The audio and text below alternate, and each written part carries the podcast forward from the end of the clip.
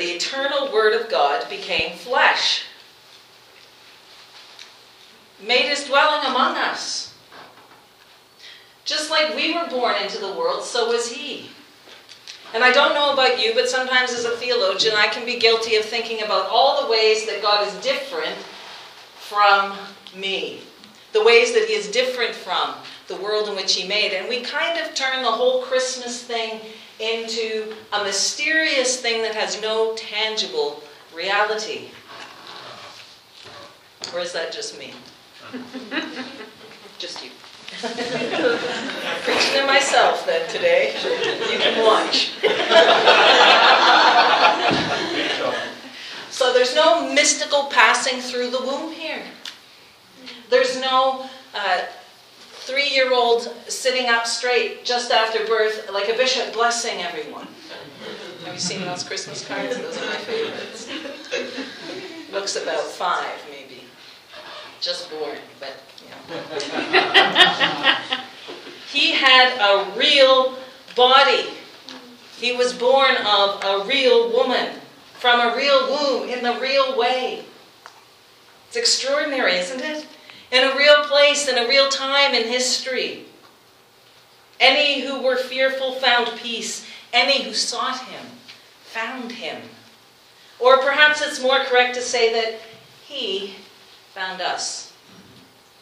Just as the hound of heaven seeks us and finds us and saves us to the uttermost, as P.T. Forsyth and C.S. Lewis would say. John recalls that this one walked amongst the people, and they beheld, behold, which just means they saw with their own eyes. They beheld his glory. Behold seems so much more majestic than to see doesn't it? I had a, a, colleague in London who I think that was when a, an email arrives, mine just goes ding. His went behold. I'm thinking I need to find out where he got that. Behold seems so much more majestic than see, but that's what it is. John said, We have seen his glory. We saw it during his first miracle at Cana, where his glory is referenced. Again, they saw when Jesus raised Lazarus from the dead. That which was present before the foundation of the world was present in Jesus Christ, and he passed that same glory on to his disciples. They would now know unity beyond the scattering at the cross because of the glory given to them by Jesus. They saw God's glory. The Word became flesh and dwelt among us, and we beheld his glory. How is that possible? How on earth is that possible? I mean, how could they see God's glory? I mean, Moses couldn't even really see God's glory, and he asked to see it. He had a lot of courage, Moses did. I mean, after the Israelites had danced around the golden calf that they had made, and Moses sought God and God spoke, and first there was disorder as their expectations and practices had to be dismantled and broken apart, the disorder of judgment, and then afterwards the presence of God would come down like a cloud and sit at the entrance of the tabernacle. And Moses spoke with the Lord at that tent of meeting as with a friend, and things began to be reordered for Israel after that disarray. There was a plan for the future, an assurance of God's presence. And so Moses asks to see God's glory. Show me your glory, he dares to ask. But do you remember the answer? God said, No one can see God's face and live. But God would put Moses in the cleft of a rock and cover his face. Very kind, wouldn't he? Just set him in this little cleft of a rock. And I won't only do that, but I'll also cover your face when I pass by so you don't die. And then once I've passed by, you kind of get a glimpse of my back. There, you'll see my glory. God humbled himself enough that Moses could glimpse his glory. And we often think of God's glory as his majesty, the thing that is so separate from what we are. He, the high and lifted up one, dripping light from the edges of his throne. And this is, of course, part of the picture. Glory throughout Scripture is almost always associated with God's kingly reign. But there's at least one Johannine scholar who suggests that for John, glory is not his majesty, but his own humility. His kingly reign is now among mortals. The kingdom of God is here among you. His glory was manifested in the weakness and the frailty of human flesh. They didn't have an ultrasound. Mary didn't have an ultrasound. She had to trust. But it was flesh all the same. The heartbeat in the womb was the same. The arms and the legs that moved around and swam about as it grew into the fullness of what would be our Savior. His kingly reign is now among mortals. His kingdom is among us. His glory was manifested in the weakness and frailty of human flesh and in his self giving sacrifice. Isaiah reminds us of this too in the prophecy that there's nothing in the appearance of the suffering servant that's impressive, nothing that we should be mindful of him that reveals God's glory in the way that we think of it. But as he humbled himself in the form of the servant, there's his glory. As he trudged to Golgotha, there is his glory. As the God of the universe becomes human in a fragile womb of flesh, there is his glory. He entered the world as a baby. There, there's his glory. And we have seen it. Moses couldn't see it. We get to see it. The very presence of God comes down in the tabernacle of Jesus' physical body, the disciples saw. And in the Spirit into his body, the church, we see God's glory. Behold. And as, as the Israelites of old, when we see and we welcome him among us, we experience a disordering and a reordering such as we might experience when a baby comes. Now, when a baby comes, I think two things happen. On the one hand, everything that you think you knew about anything uh, crumbles before your eyes.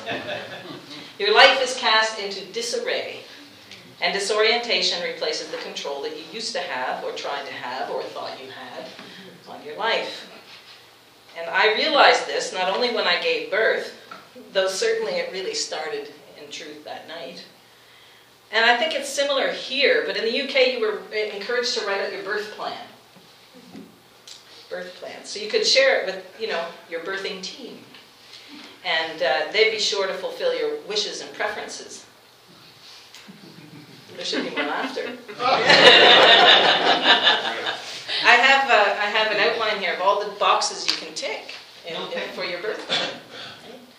Uh, anything from I want the lights dimmed to I want the lights up to um, I want this kind of pain uh, relief. I want acupressure, acupuncture, breathing techniques, cold therapy, Demerol, distraction, pump therapy, hypnosis, massage, meditation, reflexology, standard epidural, TENS, walking epidural, nothing. Only what I request at the time, whatever is suggested at the time.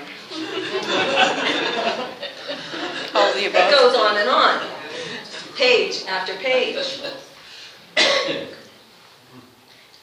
All of your preferences can be met. Yeah.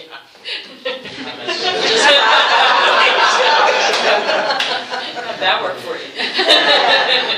well, you know, um, thankfully, I was 41 when I gave birth. Not thankfully, I was 41, but thankfully, at 41, you realize that life often doesn't go how you plan. so when they asked me where my birth plan was, I said, "Well, I don't really have one of those. My plan is to for the baby and me to both be alive at the end of this episode," which they I didn't quite laugh at. I'm not sure why, but there you go. There's the reality.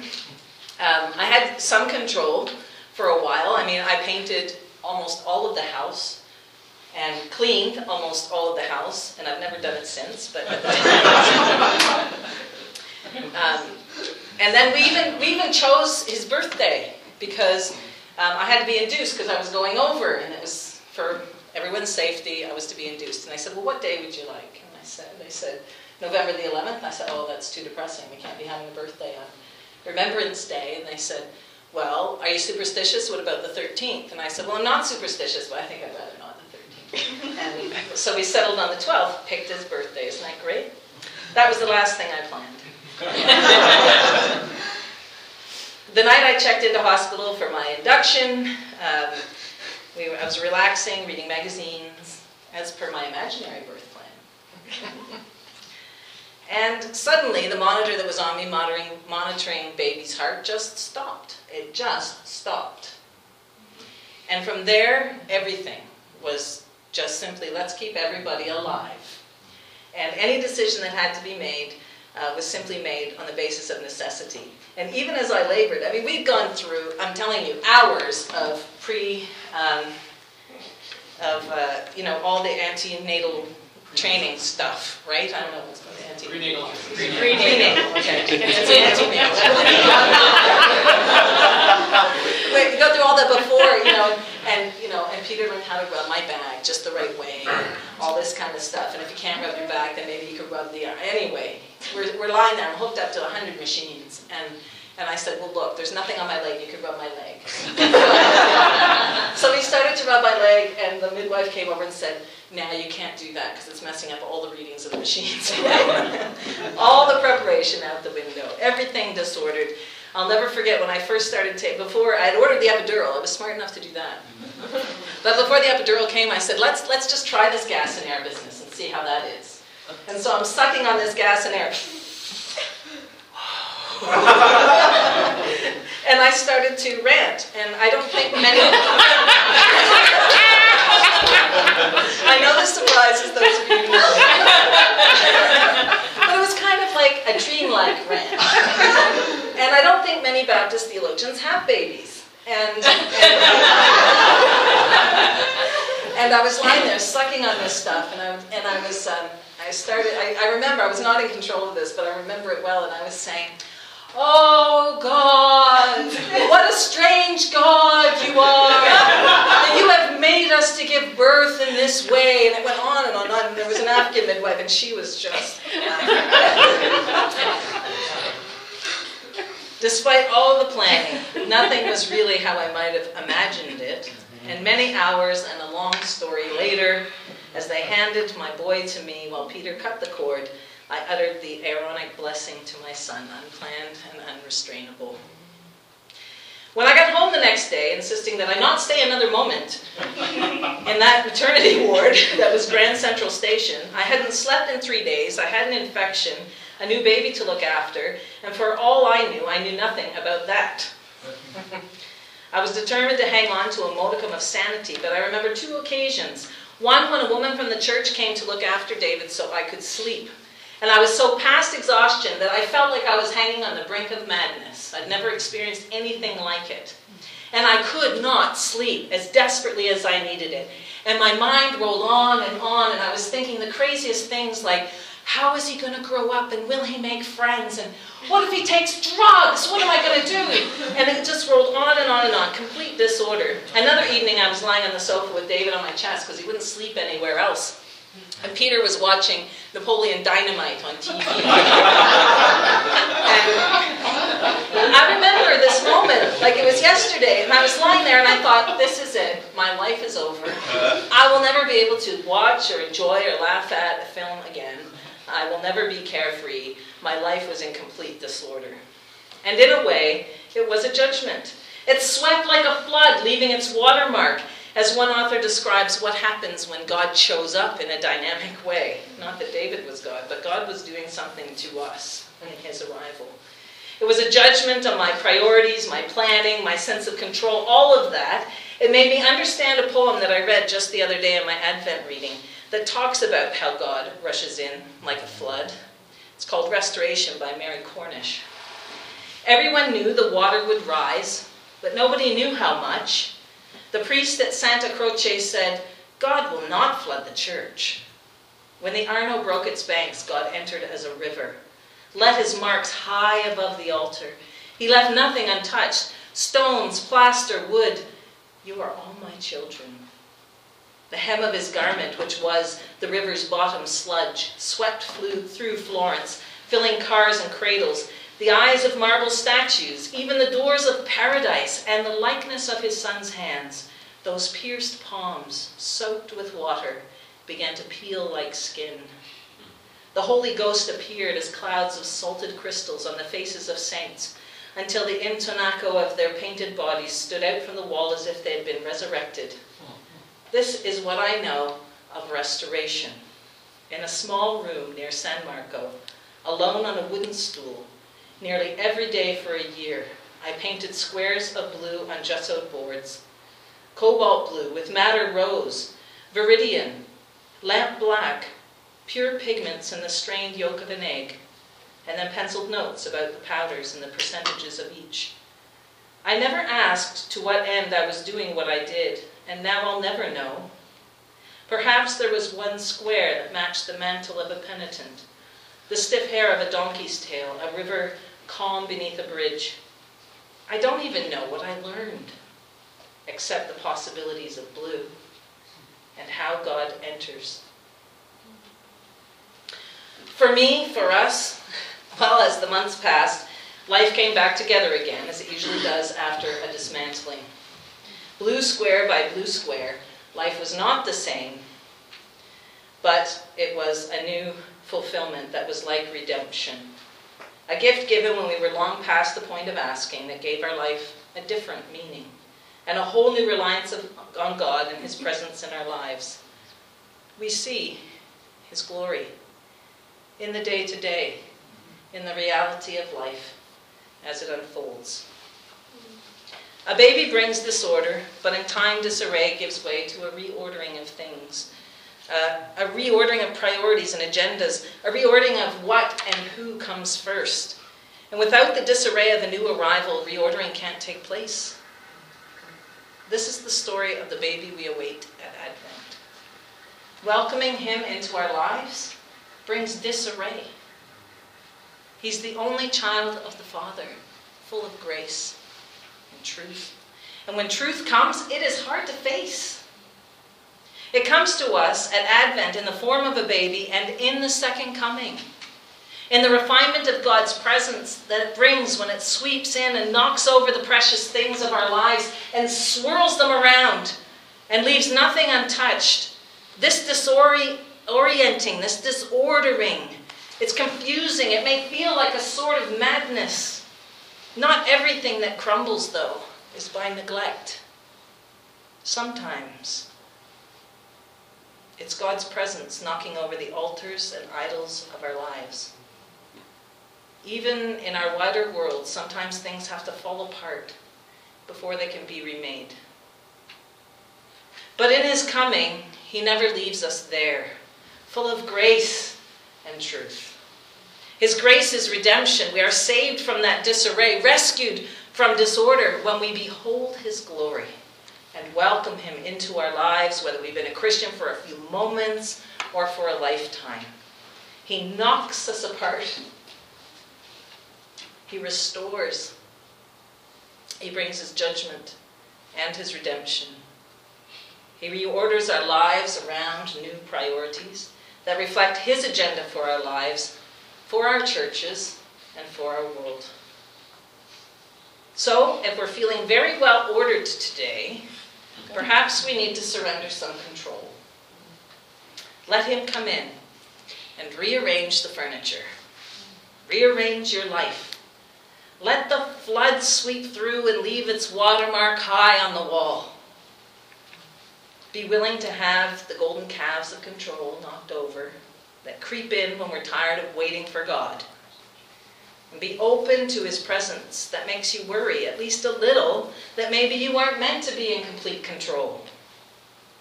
Maybe you need some of his truth, and yes, even some of his judgment. His ways are good. They're not safe, but they're good. Behold his glory. This Advent is for you. On the other hand, you may be already in disarray and disorder. And what you need is some reordering, some redemption, some grace. You've got no pegs to hang anything on at the moment. You're completely at His mercy. You've been hanging on too long in that place of disorientation, and in that madness, you know you need some peace. You don't have to glimpse just his back. He has come and he's here. Behold his glory. This Advent is for you. And the Word became flesh and lived among us. And we beheld his glory, the glory as of a Father's only Son, full of grace and truth. Even so, come, Lord Jesus, in the name of the Father, and the Son, and the Holy Spirit.